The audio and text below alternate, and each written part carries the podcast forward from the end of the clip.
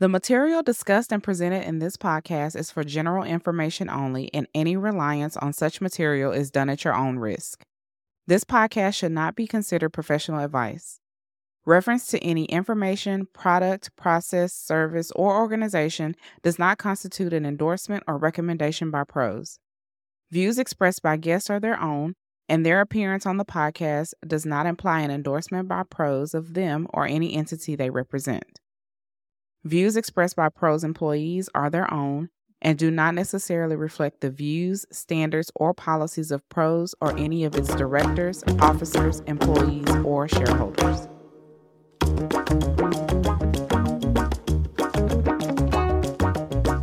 Welcome to Interface, a podcast where we connect technology and culture through conversation. Interface is brought to you by Empower at Pros. Empower is dedicated to helps people and companies outperform by enabling smarter selling in the digital economy. I'm your host, Jennifer Plummer, and I'm joined with Matthew and Siara. Today, our guest is Aaron Walker, a student at the University of Houston. He graduated cum laude with a bachelor's of music in music theory and will be getting his bachelor's in computer science later this year. He teaches music, has a YouTube channel, and has done some uh, undergraduate research in noise suppression models. Um, he's an up and coming technologist, and we are happy to have him as a guest today on Interface. Welcome. Welcome, Whoa. Aaron. it really is an honor to be here. Like I've seen like all the guests you've had, and I've listened to a few episodes. It's a bit, it's a bit crazy. Uh, some distinguished engineers, like United Airlines. Uh, feel Uh-huh. a little bit out of place here, but No, I mean- you're you're the next generation. You're the next generation. That's why I'm excited about this. Um, Also, I- Maddie will probably hate me for this, but come through with the intro. I loved it. It was great. uh, we met.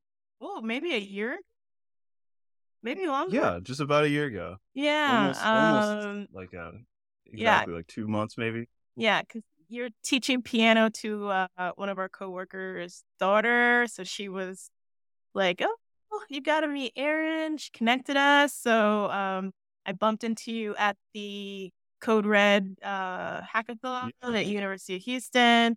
So we keep bumping into each other. So I thought, was- you know what? We should have a conversation on Interface.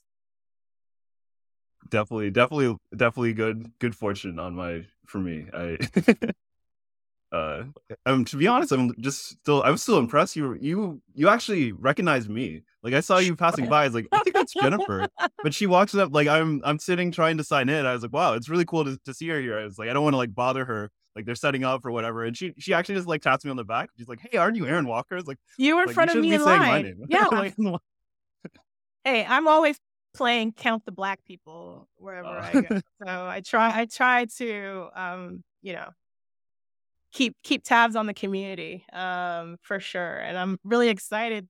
You did very well at that hackathon too, right? I think you placed. Yeah. Yes. Yes. Yeah. it was a, it was a really cool team it was it was definitely a big team effort So basically, you're kind of a big deal, Aaron, which is, you know, why uh, she reached I'm out. sure those are- podcast famous now. Come on. Yes. Uh, I'm not exactly the words I'd use, but Yeah, so let's go back. So you definitely have a music background, but you know, we'd like you to tell us your story of kind of how you got into the things that you're into now. yeah, I think with I guess with just about everybody, it starts with a really good teacher. It was in high school. It was just a random elective I, I saw. I was like, hey, you can take computer science, and I had no idea what that meant, but I just needed an extra elective. So I signed up for the class, and we had the this ridiculously relaxed dude, Mr. Yu. And I remember the entire time I thought we were being complete like slack offs because he he would give us we learned Java first. He'd give us really it was a textbook with exercises in it, and he would just give us labs. Do the lab, and then when you're whenever you're done, you know, your kids with computers just hang out. Like Daniel was like reading manga or something, and me and Kayla were playing chess or Pokemon Showdown after the labs. But then uh well what happened is he had two semesters, it was two years. It was computer science one, computer science two. And we got through all the labs that he usually assigns people, and we were still seniors. And he's like, Well, I don't I don't even know what to do with you guys. I know you want to sign up. So I'm just gonna make a computer science three. And I thought he was joking because he's like, hey, there's like five extra computers I can have during the computer science one class. You can just sit in with the computer science one class kids. I'll just give you some assignments to do and you guys can hang out. And that's that's what we did. and uh, it turned out into really, really cool, cool things because uh, over the course we've gone through like recursion, we did like sorting algorithms and visualizing them. We did graphics, we did like abstract classes, we did a ton of stuff so that when I walked into college, I tested out of some of the classes, and then the ones that I did have to take is like, wait, I've seen all of this before. And some of those things, like even projects I see people are using on their portfolio, is like, hey, I like I, I knew how to do that in high school. There's like still projects I keep on my like from my flash drive all the way from high school that are like I I mean, there's still still cool things that I learned that are great examples of really important fundamentals. And I don't know how he he like he was the type of teacher that could teach you the entire concept in like 30 minutes or 15 minutes and you just had the rest of the time to just hang out. It didn't it didn't feel like I was learning anything, but apparently I learned a lot. wow.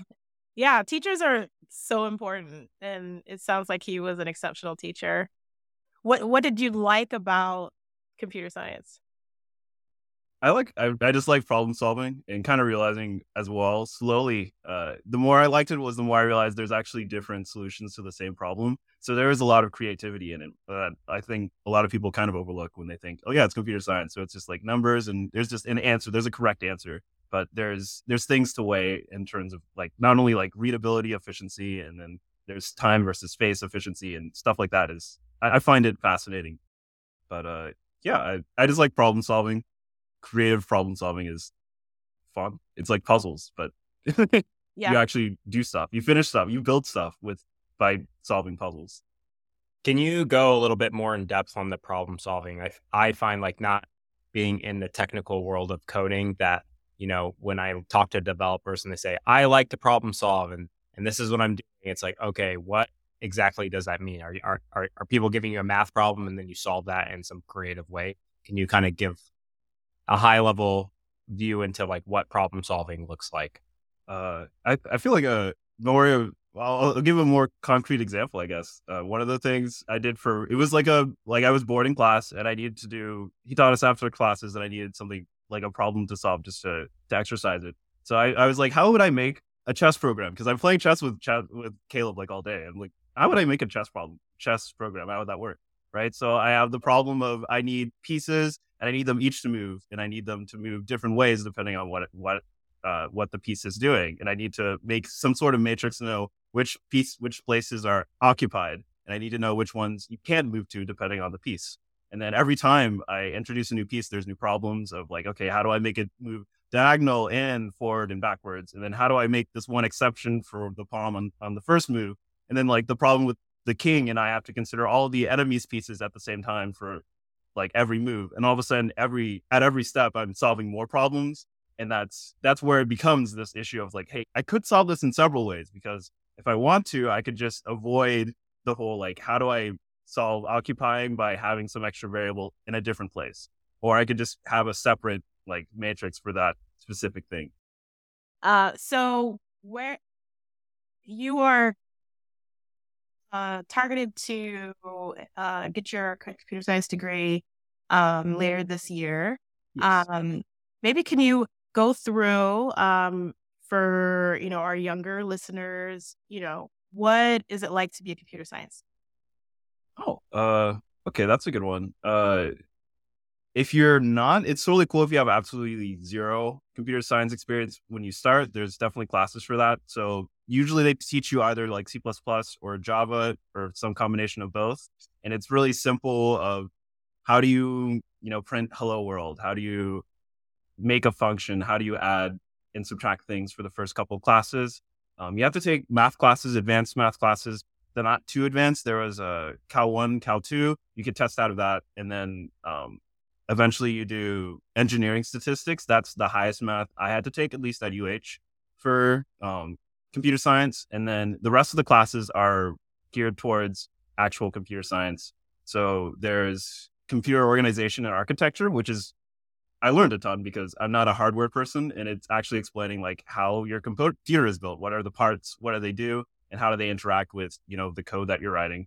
Then there's operating systems at the higher level and it's what are threads and like how how does the operating system work like Linux ideas. It's actually pretty cool because you learn a little bit of Linux even if you have no experience with that as well. And then eventually there's classes for databases. Some of these things are elective, some of them are necessary, but databases, I believe, is always necessary. So you're able to collect and store data and these things that are made specifically for doing that. And you learn how to query them.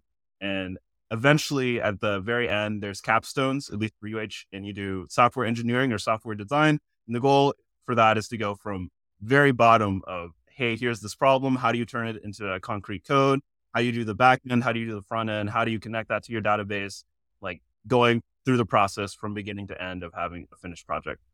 And that's basically where you, where you end. There's some cool electives you can take, like computer vision or um, machine learning, stuff like that is always options alongside it. So, what's what's your favorite area of software engineering? Oh, okay. I, I like I like backend. I'm not. I'm just not a front end guy. Like I I did an internship for React. I did like managing a web page and building a little web page. I mean, mm-hmm. it's I mean it's nice. It's just not my my my thing. I, I like the problem solving. It the, the the backend's where that's at. So. And for any listeners that might not be familiar with the technical terms, can you explain front end and back The front is usually when you open up your your phone, like the and open up an app. It's what you see, all the buttons, the layout, the when you open a web page, where the things go, where the text is, where the buttons are, stuff like that. And then the back end is if you're, let's say you have a, it's a calculator, right? Calculator, the front end is the numbers and the screen that shows all the buttons that you press and all the symbols. And then the back end is, you know, what's actually doing the math and calculating and then spitting out the answer. And then the front end will just display that answer, if that makes sense. Yeah, that was good. That was a great example. Why, why then do you prefer the back end versus the front end? I feel like the front end is is fun and visually appealing, and you know that's what people interact with. That's I don't know. Okay, that's that's that's actually a very fair question. I, I'm I'm learning to appreciate it the more the more I have to do it. I guess there there's a lot of room to be, of course, creative because it's it's visual, but uh, there's there there's more there's more of a puzzle. I have to think. I, I like to I like to have to think about different challenges as opposed to, oh, why is my, you know, font not centered when I asked it to be? Why is this button not as big as I thought it should be? Why isn't it working on Android but not working on this other platform? Like those questions, I'm not, I'm not as, I don't, it just doesn't satisfy me to solve them as much as, you know, how do I make these, these values grow exponentially while still keeping the CPU users down? Like that, those are, those are cool problems for me personally. Those are my yeah. favorite. Yeah, I feel like when you work on the front end, you could spend a lot of time talking about pixels and shades of blue, and you're just kind. Of, at, some point, you're just like, just make a decision. Yeah. We're in the back as- end, it's a lot more concrete as far as did I get? I gave this input, and the output is this. Problem solved. I can move on to the next thing. Yeah. And the resident non technical, I'm like, yes, let's talk about shades of blue. this button should be bigger and this one should be smaller. this is what the end user experience is going to be. That's, I'm a front end person. Very important. Very important part. So let's talk about your musical background as well, because it sounds like now um, you're kind of intersecting the, the the technology with music. So we talked about your computer science studies. Let's talk about music, and then let's talk about the combination of the. So, like this, this is a, uh, first of all, it was completely unintentional. Like, uh, both both the going to school for computer science and going to school for for music were things I I didn't plan at all. Like when I was a kid, I wanted to be an animator. Like I wanted to draw comic books and stuff. And uh, well, th- there's another story about behind that, like why I changed my mind. But the the music thing was just I was I played saxophone.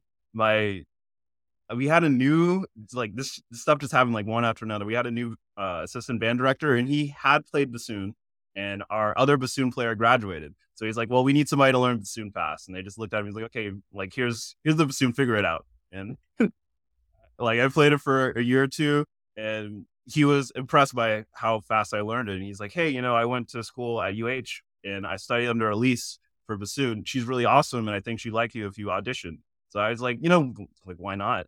And I auditioned. And I, again, like I signed up for computer science already. Like that was my that was my major. But I was like, let me audition for for for bassoon and see what happens. And I audition, I get in, and now I'm just like a bassoon performance major as well as doing computer science. And I'm I'm doing like bassoon performance for two years. and I had this weird, like, like there's usually like this weird, weird happenstance that, like, when I was in elementary school, we we had these music performers that would show up. I think it was like once or twice a semester or so many months. And one of the performers, they played Piazzolla, like a, a specific composer, like Latin American composer. And I, for some reason, as a kid, I just remember I was like, "Oh, this classical music stuff's kind of cool or whatever," and like I disregarded. And then I just remember like there's a Zydeco band, other school stuff. So, yeah, whatever. And then uh, in college, like during the music theory classes, they're they're showing like uh, different regions besides you know just like Germany and stuff.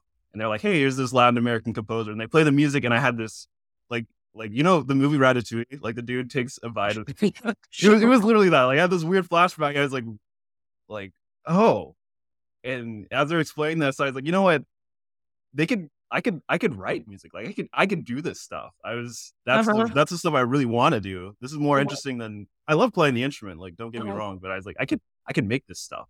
So mm-hmm. then I switched to theory and composition, and it was uh it wasn't it wasn't easy. Again, like this stuff wasn't didn't come naturally to me. I'm not like far of a musical family. I just you know had to figure it out. In the first the first year of my composition lessons, at the end of every single lesson, Dr. White would ask me, like, so how's your computer science degree going?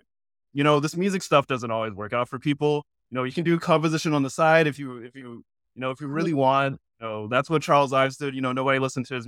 He just he was a tax guy. He just did mm-hmm. music on the side. You don't really need to. But the, the thing was like, I, I always wanted to keep writing. It didn't need to be the main thing. But if I was gonna do it, I needed to be good at. Like I was gonna be good at it. Right. Mm-hmm. So I, you know, suffered through that through that year. I eventually got like better and better and better. And I would like talk to them about grad school, and then they were taking me seriously. Like by the end, it's like, okay, yeah, I'm like, I, I'm actually, I can do the thing now in music, and that's when I was really satisfied. And I graduated 2019. Like I did a recital on the bassoon because I like performing. I didn't have to. Mm-hmm. For theory and composition, you just write. I have to write a thesis for theory, and then part of the composition degree, I didn't do composition, but like because I wanted to do it, I wrote a piece and I performed that piece on my recital with some other bassoon stuff. And then that was kind of like my goodbye because uh, I don't have a bassoon. Like they're they're really expensive. so that was the last time. That was actually the last time I, I gave like a big performance. And now I just I just write music for fun because I don't need to worry about you know playing it. And uh, yeah, yeah, that's, that's that's where this the music story at least starts. Uh huh. Yeah, I'm curious if you have learned anything in your music studies that you're able to connect back to your tech life and maybe vice versa? Uh, I well, I'll actually have to ask you to specify that question. Do you mean like just conceptually, or things that yeah. I like actually do, like between the two, like things that are concrete, if that makes sense, that I do I with both? Conceptually, you can start conceptually, okay. but if you can think of something concrete, that that sounds okay. interesting too. Okay, there's a little bit of both there. So, uh, so there's this idea in music, and it's the it's what I found. I realized now that I have a word to stick to. It's the thing I care about the most in music. It, it's counterpoint, and counterpoint is like when there's an in, independent melody, two independent melodies, and they play at the same time, and they make sense both on their own and together, right? And then it's writing counterpoint because you have to think about so many things: the independent voice, how they line up together, and then how the harmony moves from one place to the next. Because there's different like chronological things that are allowed or not allowed, and different vertical things that are allowed or not allowed at certain times. So at each point, every decision I'm making, it's like a little puzzle. It feels like Sudoku. Like I can, because I made this choice over here, I can't do this choice over here. And then you get faster and faster at it and better and better at it. And that's, it's the same type of like problem solving, like itch that it scratches. Um, and then concretely, like things that I actually use both for is I got into electronic music production. So like as soon as I graduated with the, the theory degree, I knew I could, yeah, I can write music on paper. That's cool. But the music I hear is like electronically produced. How do I do that? And I, that's something I've been teaching myself. But part of that is uh, the audio workstation. They're called digital audio workstations where people do like, like they play the piano, but it's actually like the synthesizer and they design sounds and put the sounds together stuff like that. And mine happens to be like really scripter friendly. Like there's a like a, different language that they use specifically for writing like real time audio programs and different things for functionality you can write either in like Python or Lua or whatever you want just to add functionality to the audio workstation. So that's something I fiddle with a lot. Like I make little programs that either make it faster, like for certain processes, or um, what I'm working on now is actually like mangling audio, like doing an actual like audio signal DSP thing. mangling audio. Can you, can you explain that? Okay, so so there's so there's there's several things you might do, uh, like spectrally, which is just like based on the frequencies. Maybe I want to make an EQ. Like there's there's tons of them out there. I don't really care to, but it's it gets really cool in Mathy. It's it's actual like like DSP stuff and filter design, and you can like changing the frequency is something that you usually do when you're making music. Let's say I have like a I have a singer, right? But she's Bahorn Lamarck and it sounds like super muffled, right? So there's I might boost the high frequencies or I might reduce the lower frequencies, and then there's other things I can do. Now it's getting into like AI. It's it's really hard to make it real time, which is it's again like a really fun problem. But uh like even if you wouldn't actually have those high frequencies in the sample given, but you want to be able to generate them. So there's like saturation and distortion that do that, not necessarily cleanly. There's like compression that will help bring out like lower parts of the signal so it's balanced or unbalanced depending on what you want so there's there's a like it's there's a like a gigantic host of tools for making things either just sound cool or generally sound better and Yeah, I'm lots of new about- ways to do them Yeah, I'm thinking like Kanye West like used to like a speed up audio and and it would sound higher or um auto tune is a there's an interesting Oh, I was just talking about this. You know, in the early 2000s with um, uh, T Pain, he Yeah. figured out how to do that audio, and he was the only one that knew how to do it, and that's why he was featured in all the songs because he was like, "If you want this in your song, you have to have me." Yeah, we, we probably Uh, something something special because he I think he was like, I need to find that frequency or whatever, whatever. So this sounds like that not genre, but basically that that that niche of um production, audio production. yeah it covers it covers like a lot of bases like you'd be surprised like uh, even like somebody's mixing like rock or metal and sometimes they use some of these these tools you wouldn't really expect to to get the sounds they want which is again that's part of the creative just the creative process i guess Mm-hmm. So Jenni shared with us your YouTube. Um, can you talk to us a little bit about that? I see you have some upcoming things that are about Yeah. to be released. So can you talk to us a little bit about that? Okay, so the ones that you can see are about to be released are there's like music videos. I've been like I've tried different ways. I've learned Touch Designer, which is a visual um it's actually a visual program. So people are trying to do like animations and stuff and it's designed to be very reactive to stuff. So and again, it's one of those things that's scripter friendly. You can write Python in it to get like functions for how things behave. But it's like particle, you can do like really cool particle animations and you can make them audio reactive. So I like I can plug in my audio and then I'll say it has physics. So I can say it's like the gravity's based on how high my low frequencies are at this given time. And you can see the like the particles reacting to it. And it's it's really cool. So those are some of the experiments I'm doing with just like trying to visualize audio and stuff. Some of them are just like I just throw it into this AI app and it, it does like the it's supposed to be audio reactive music like video generation. It's not it's not really there yet, but I'll, it, it, it's it's handy. Oh, and then really the cool. ones the ones you can't see are the like I'm having a few people beta test some of my you know audio mangling experiments. And once I get enough feedback from that and and do the revisions, then the YouTube is the place where I'm going to start releasing some some of those things. Very cool. So, um, since you're kind of at the beginning of your career and you've got lots of interests, what kind of opportunities are you looking for? Oh, okay. I feel like there's a bad answer to this question. uh, like, I mean, I'm, I'm really anything. Like, Yeah. again, the what got me into uh, what got me into to music and what got me into computer science was just you know by chance. By it's like, hey, you should try this. So, I mean, really, I'm open to anything. You're It'd be open. really cool if it happened to line up perfectly with audio and um in computer science. But if not, like that's not really. I still I do this stuff anyway. So any, anything would be great.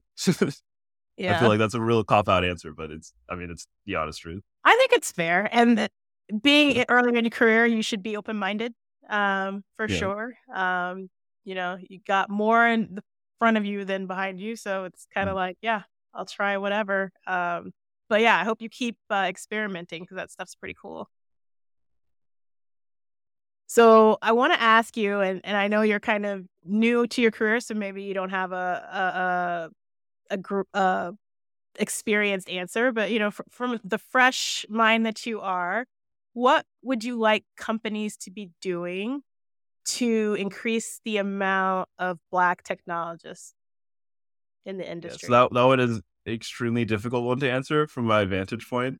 But uh, if I can offer, you know, a very like, like, uh, small perspective view of that, from what I, something I do know is uh, is a trend is I know a lot of companies will have really good relationships with certain colleges or certain institutions and then that company will have a really high percentage of the people employed there from that one or two or three colleges. And what I think might very often happen if that college, those one or two or three colleges has like 70% of people from X background and 29% of people from Y background, and then 1% of those people are, are Black, then I mean, you're not going to expect to see a lot of applications from those students because only a fraction of that 1% is even interested in your business.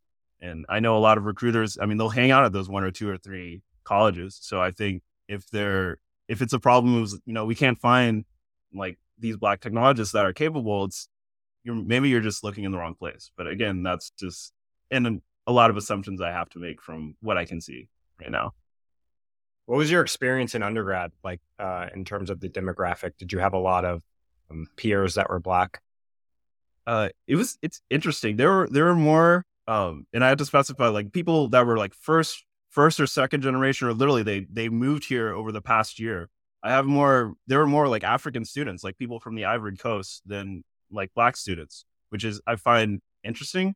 Um, in there, yeah, there's it's not like a we're not a very large percent of the the computer science department for whatever reason, and it, the same goes for women. I, I noticed just generally there's more a few more women there would be like than black students, including African students. So I and I can't I can't explain why either because it's not like those people are doing just as well if not better in the classes. It just it's just not not a large part of the demographic at the at the time. Yeah, it's a conundrum. I was actually when I was looking for my heat check today, I, I ran a couple few articles where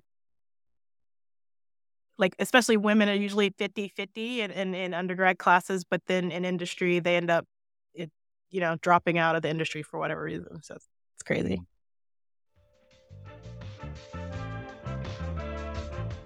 Now it's time for the heat check. A heat check is where we are going to share some articles or events that we have recently um, perused and share with each other and have a little chat about it.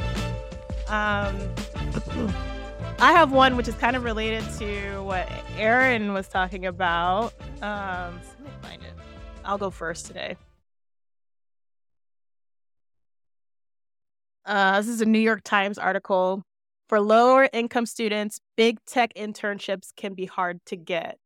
Uh, and basically, is kind of it's amazing. I feel like things are way different than when I was a student, but it sounds like um, if you're a lower income student, maybe you're also having you know part time jobs or things you know in your non educational time that you have to do to make ends meet, and so to prepare for um, for interviews for internships and and the coding tests that go with some of these. Um, and if you're not going to one of these big tech schools, it's very easy to get overlooked. Um, and one of the suggestions in the article was right having um, companies partnering with you know smaller schools or you know getting into the community and and supplementing you know supplementing I'm having a brain fart. Sorry. Uh, helping, you know, helping support students that don't have all the resources that uh, you do when you go to a big school or when you have a lot of money because you have, you know, more free time to be doing it. They're, they're talking about students that are applying to hundreds of internships and not getting responses back, which is crazy. So definitely wanted to get Aaron's um, thoughts on that. Yeah, uh, it's it's a little bit of a back and forth. Uh, and hearing some of these students, uh, I sometimes I'm I like I talk to other grad students sometimes, and it's a it's an unfortunate. It's become kind of a game. A lot of people will just apply to hundreds of places, like literally just copy paste the resume and send them to a hundred places because they've already like actually seriously applied to a few dozen. They're like, okay, I see it's just a number of game. It's just a game of numbers. So they send it out to a, like dozens and dozens of people, and then I know I already like I don't I don't have to ask. I know the HR people look through those things and they know it's like okay, this person's didn't really look at the job description or care about the job, and now they're they're definitely going to be browsing through things even faster and faster and faster. And I know there's like applicant tracking system probably because of this. So it's uh it, it's it's unfortunate, and I, I do understand the part of uh a lot of the time sometimes there's different factors like maybe a company needs somebody that has familiarity with the software and you apply and you're capable and you're like hey i'm willing to learn the software or whatever and they're like yeah we're, we're looking for people that are willing to learn it and then some some this one guy in the corner of of like nowhere says hey i actually know that one already and then they, they get the job regardless of sometimes even other factors and then things like code camps and stuff are becoming more of a thing where you get certifications really fast or even not really certification but you get some amount of like experience and then you get a job very fast. And now there's like not just the number of people that went to college that are applying to these jobs but now a lot of other people that are taking alternate routes that and the numbers are getting bigger and bigger and bigger and bigger and bigger. So it feels it feels like it kind of feels like especially at the bottom layer it does feel like kind of fighting over scraps so it's it it does become that game of numbers. And and the balloon has burst a little bit, right? Because they're tech the number of tech jobs were growing and growing, and now we're kind of seeing that deflate a little bit. So it might be, yeah. you know, an outcome of that as well, and it'll pick back up again. Hopefully, yeah. Yeah, hopefully. um, Matthew Siara? Yeah, I got one. Um, I'm an avid Reddit user. I don't know, Jenni Siara, if you use Reddit. Aaron, if you use Reddit. You guys know what's going on with Reddit right now? No? Okay. Um, I heard so, something, but I'll, uh, yeah, go ahead. Yeah, about, I don't know exact date, um, but about a month or two ago, Reddit announced that they're making their, they're going to start charging to use their API. Um, and what this means is, and we'll have Jenni kind of give us an explanation on what API is. But what this means is, you know, Reddit has their official Reddit app, but then Reddit as a service, they they allow people to kind of connect to Reddit and make their own Reddit apps, right? And um, some of these apps are like better than the official Reddit app. Some of them are are better accessible maybe better filtering, whatever feature it is. And now Reddit's saying they want to move to profitability. And so they're saying we're going to start charging for our APIs. And um, right now, Reddit is currently a lot of these subreddits, eh, which a subreddit is essentially like, here's a topic I want to talk about, and we're only going to talk talk about this topic. And so these people that lead those subreddits are saying, hey, we're going to just close this subreddit down, and you're not going to be able to to talk about any of this stuff because we don't really like this API change. Um, and this was only supposed to last for a couple days. And then there was a leak from the CEO's email about like, ah, this isn't a big deal. There's not that many uh, subreddits. And now these moderators are saying like, we're going to indefinitely like suspend our subreddits so no one can use them. And the reason for this is because um, the the charge for an API isn't the big deal. It was the fact that when they announced it, it was, by the way, we're going to start charging it in 30 days. And um, what this charge comes out to is about $10 million per year uh, to use the API. And, so, you know, some, some Redditors are saying like, oh, you know, your app isn't that great and we want to use these other apps. And now that we can't use these other apps, we're going to go somewhere else. And the CEO is like, good luck finding somewhere else, you know, and that's not sitting right with people. Um, so yeah, I'm going to get your guys' thoughts on kind of what you think about, um, you know, a service saying, you know, you used to have this for free, but now we're going to charge you it. And I think that's less the problem. And it's more of like, you have 30 days to then like deal with this. Um, yeah. For Jenni, give us an explanation on what API is, can you? So basically, um, yeah, I did hear about this. Um, there is a Reddit app, and apparently it's not very good. And I don't use Reddit, so that's the caveat. So I haven't used any of these apps personally. This is confirmed. Um, but the the the the app that Reddit puts out is not very good, but a lot of people that like to code on the side have used the Reddit APIs. And basically, API is just a way to, um, it's it's an interface to call into um, Reddit system and say pull this subreddit out, pull this threads out, all the user information, and um, just manipulate the data. Right, um, th- th- all the data is in Reddit, and so the APIs let you pull the data out and organize it or whatever. And so people have written their own Reddit apps based using those APIs for free, right? They're doing it on a free on their own time. It's not like they have an income to supplement this. So once Reddit starts charging for the API, they're like, well, yeah, obviously I can't do that. So that's a big problem. I think if Reddit was smart, maybe they would buy one of the better apps and improve theirs. Um, that's what I would do if I was Reddit. Maybe that would solve everybody's problem. But um, I I'm guessing they're charging because it's the same thing as everybody else. Is everyone's scraping pennies right now, right? And so this is their way to g- generate some more income. But um, people are making some tough decisions right now. Those are my thoughts. Yeah. Um, I am also not a Reddit user, but I feel like the CEO is a little disengaged from the market because even though I'm not a Reddit user, I've heard that the subreddits is where all the action happens. So CEO is probably not uh, very engaged in what's going on with his own software or platform. I feel like disengaged yeah. CEOs has been the theme of Twitter and another place yeah. lately. yeah. And this also hey, Twitter like... got a new CEO. They did? Yeah. Oh. I haven't been following. Yeah. Clearly, there's so much happening. But it it feels like Reddit is also media. having um this feels like sort of a temper tantrum type thing. It could also be a financial thing, but also it's like we're gonna stick it to you, but it's not working because the people who are actually using your platform is like, but what you're putting out is actually not not great anyway. So I will go elsewhere uh, very reminiscent of the Twitter. We're gonna pay. You're gonna have to pay for your blue verification. People are like, I'm not. Yeah. I'm not. Interested. Why would I do that?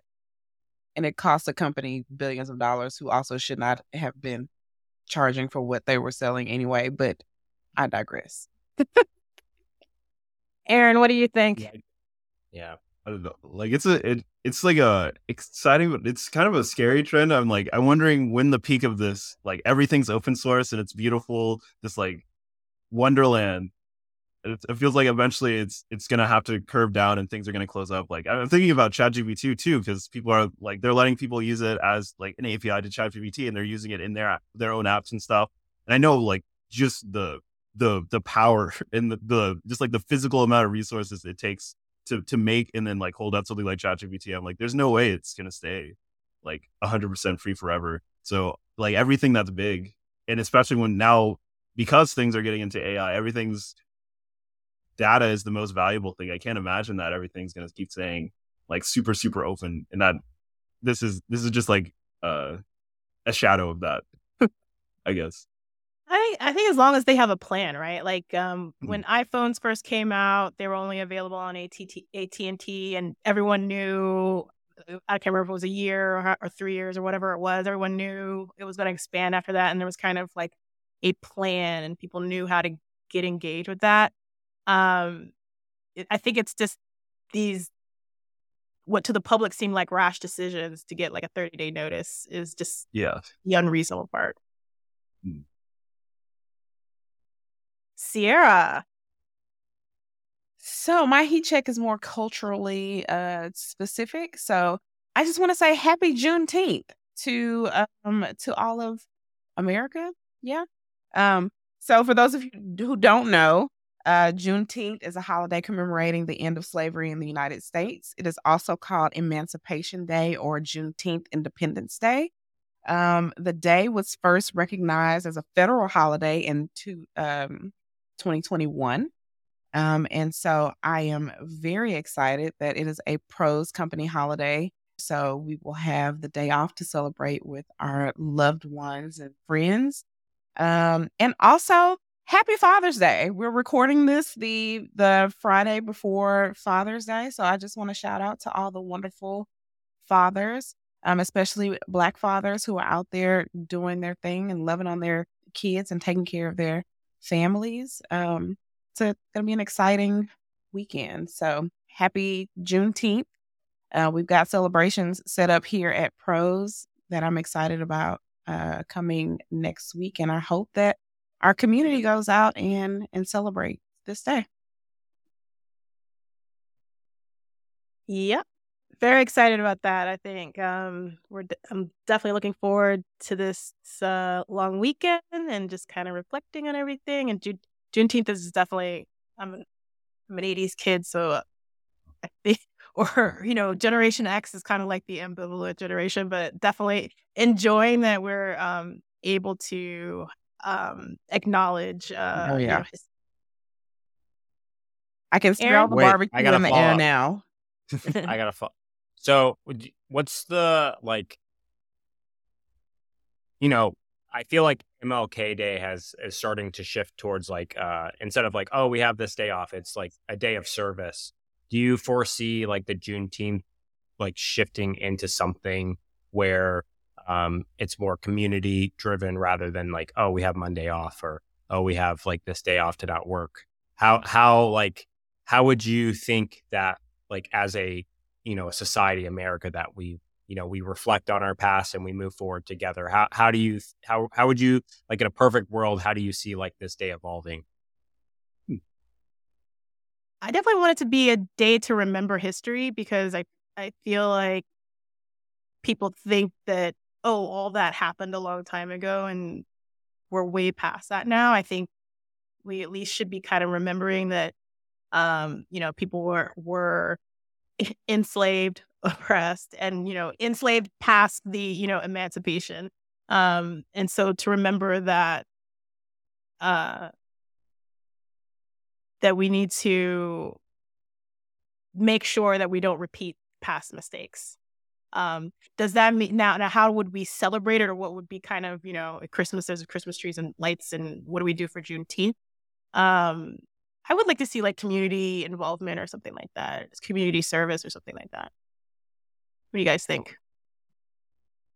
I'm of the same persuasion. Like I like uh, at least when I was younger, especially I remember a lot of like there were like parades and stuff for MLK Day. Stuff like that is actually I feel like it's it's actually important and, and relevant. It's easy to to kind of like forget forget stuff and forget what these things are for. It, it's like I think as I've gotten older, and I don't know if that's just like like going around, but it, it definitely feels like MLK Day has slowly become more of just like yeah, it's just a day off. So I'd like to see the opposite trend with with Juneteenth. I would say that I would like to see Juneteenth as widely celebrated as July 4th. Um, it is a, a second Independence Day, very specific to my people, my ancestors. Um, and it's a day that I think we own as Black people, but also it needs to be um, a constant reminder that we were not all the land of the free um, all at the same time. And it takes those hard conversations and, you know, putting it on the front line to, uh, for other people to acknowledge that this is a thing that happened. It's not something to forget. Um, and it's a celebration for all of us. yeah i i like that i i think where i would go a little step further is like turning that my to a, like an us a we right? We all as a society as an american society like experience that to some extent like whether you're on one side or the other um and and like i feel like the day represents like there are no sides and that everybody should come to the table and have conversations and it's it's no longer like pointing the finger. It's just like things have happened. What can like Jenni said what can we learn from that and and how do we move forward together and just constantly having those conversations of like how do we move forward together and how do we have conversations? Because ultimately everything i say this everything is arbitrary and it, it doesn't really matter. It's more about like can you have a conversation about it? Can you move forward together? And if you can't, if you can't even talk about it, then I think that's more the issue. And and I think that stems from like creating divisions between like them, me, us, and it should just be us, right? Should, like if if it's a celebration and it is is as big as Fourth of July, which I think would be great, it needs to be about us. And yeah, we have you know the United States of America has two Independence Days that all Americans should be uh, celebrating and remembering. Um, it's what I would like to see going forward. You know, there's even an argument of, you know, as Black society, we kind of we want to keep Juneteenth for us to have something that we don't have to share. But I think in the future, I would like to see the nation as a whole be able to celebrate both days. I love that. Yeah. Aaron, do you happen to have a heat, heat check? It's not uh, required. I mean, I mean, there's there's a I, am interested in like there's doing of course naturally like they did like text to image. They're trying to do text to, to music to audio. For some reason, they're for for a number of reasons a little bit more difficult because there's like the there's the time aspect of it, and so there's are you there's referring to like design gener- for that but, oh, generative oh, AI? Yeah, generative like okay, AI for for audio, and the the the initial problem to somebody that's saying is like, okay, I'm doing like in in AI like a neural network, I'm doing a project for this the first thing they see is okay, there's the time aspect, and then there's the size aspect because of the time. And then when you think of it just from an audio's perspective, it's almost it's one thing to describe what you see visually with words. We do that very often, but it's really extremely difficult to describe music in words. It's like how do you do text to text to, to music when you can't even describe it? And what what happens a lot is there's these like stock music libraries that you might use for like you're making a video or you know, a podcast and you're like, hey, I just need music. And there's libraries you can select like little tracks from.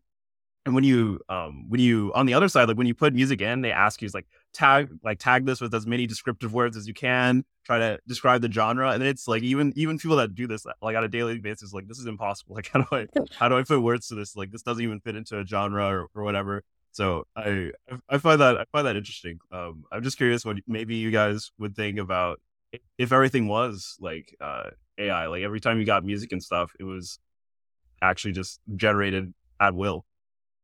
I mean, that would a... let's come up with our theme music. Remember, we were trying to find our our theme music because we did go to one of those libraries where we are like, do we want hip hop, blah, blah blah, and even my idea of what I wanted versus what the descriptors were were very different, and um, yeah, I would yeah, I, it's a it's a hard problem to solve. Yeah. Yeah. Interesting enough, I um, was just watching the recap. Uh, had an outperform conference uh, a month or two ago, and uh, Michael Wu, our chief AI strategist, um, he did a talk on like explaining ChatGPT and like he was talking about like some of the use cases for AI, um, like you wouldn't necessarily want an AI to give you like a text chart, right? To explain a chart via text because it's like, well, that's what the chart's for because that's easier to to like take mm-hmm. in. And I think like if you like are trying to explain music in a text form to then generate that music, it might just be easier to like generate the music and not do it via text. Mm-hmm. I don't want to. I don't want to lose the human experience of creating music. I think that's such yeah. a from a avid music lover. That is a very special thing for a human to create, and I don't know that I would want a, a, a computer generated computer generated audio. Um, I I can see how I get a track that I kind of like, and I'm like, do this but with more bass, or do this, yeah, um, in the style of, you know, one of my favorite artists or something, or you know, change the voice to Rihanna's voice or something like this, right? yeah. Uh, oh, they're already doing that. So I listened to like multiple non Drake songs. Wasn't there something that was released with a Drake, a song that came out and it was it sounded like Drake, but it wasn't him or It something? was yeah. I can't remember, but yeah, I know what you're talking about. I I I I, that I, yet. So. I see it. I definitely like the human touch, and and I think it's just another method for creativity because someone's got to Mm. put the idea into yeah. the gener- generative AI, right? Yeah. Kind of facilitates getting it done, and hopefully everyone's getting credit uh, for everything. Yeah. Yeah, it's, it's weird seeing people. Uh, it, it- I'm still not sure. Like, it's been a while, and people aren't sure if they're like warming up to like text to image and stuff. Because it, like, I mean, it's, it's some of those images are actually like really good. They're very perfectly usable, and some people are getting good at like prompting what they need to. And then there's there's some I've I've heard talk of of some models that you can actually kind of a little bit edit more than usual. Like you like say like remove this or whatever. Oh, uh, okay. So it was it was Meta or Facebook. I know they did like their segmentation, like just gone like through the charts. Like they can like look at an image and they can segment things like super perfectly. So I imagine later on in AI, like at least at least for the visual aspect, they can actually just like pick out parts like, hey, take out the flowers in this image that you generated, or make the pot bigger, and it like hopefully will soon be able to do that. And it's still it's still weird. Maybe that's just like what artists are gonna be instead of like paint like painting and saying no, I, I think I need more red and stuff, and they add it themselves. Just like just add more red to that. That needs to be darker saturation or like remove Yeah. the remove the flowers, make the flowers bigger, and that's that's just what an artist is gonna be. Is that I, I don't think I I don't think I like that future, but it, it seems like it might be possible. I'm sure there's a need for that somewhere. Yeah, maybe. It's definitely going to push the boundaries of what mm. We're accustomed to doing when you think about an artist or something like that. Mm-hmm. I can see a, a future in that, but definitely pushing the boundaries of traditionalism. Well, I had one more quick thing that I wanted to acknowledge as well. We are, as before this recording started, 991 downloads. So we are really getting close to a thousand. So, Aaron, you might be our thousandth download for all we know. We'll see. Uh, we're really excited about that. Um, so maybe maybe by next episode we'll, we would have hit that. So we'll, we'll keep you listeners. Uh, uh, we'll let you know what happens. Uh, Aaron, how can people get in touch with you? Um, or can you share um, your socials with us and our Uh, listeners? yeah. I I have a YouTube. It's it's Aarrow Audio. So it's like Arrow with two A's, A A R R O W Audio. And I post music there mostly now. Some of the like Reaper like modifications I add, and hopefully eventually some actual like software like audio plugins and stuff. Uh, that's probably the best way to see my stuff. And I I guess I have a I guess I have a Twitter. I don't I don't use it. like Instagram. I don't I don't really use those things. So No worries. Well, we want to thank you for joining us today, and thank you to all of our listeners. If you enjoyed this conversation, share the show with your colleagues, friends, and family, and drop us a line at interfacepodcast at pros.com or find us on LinkedIn. Your feedback is important to us to keep the show valuable and relevant, so please rate and review us on whatever platform you are listening to. We will meet you here next time. From our crew to yours, have a good one.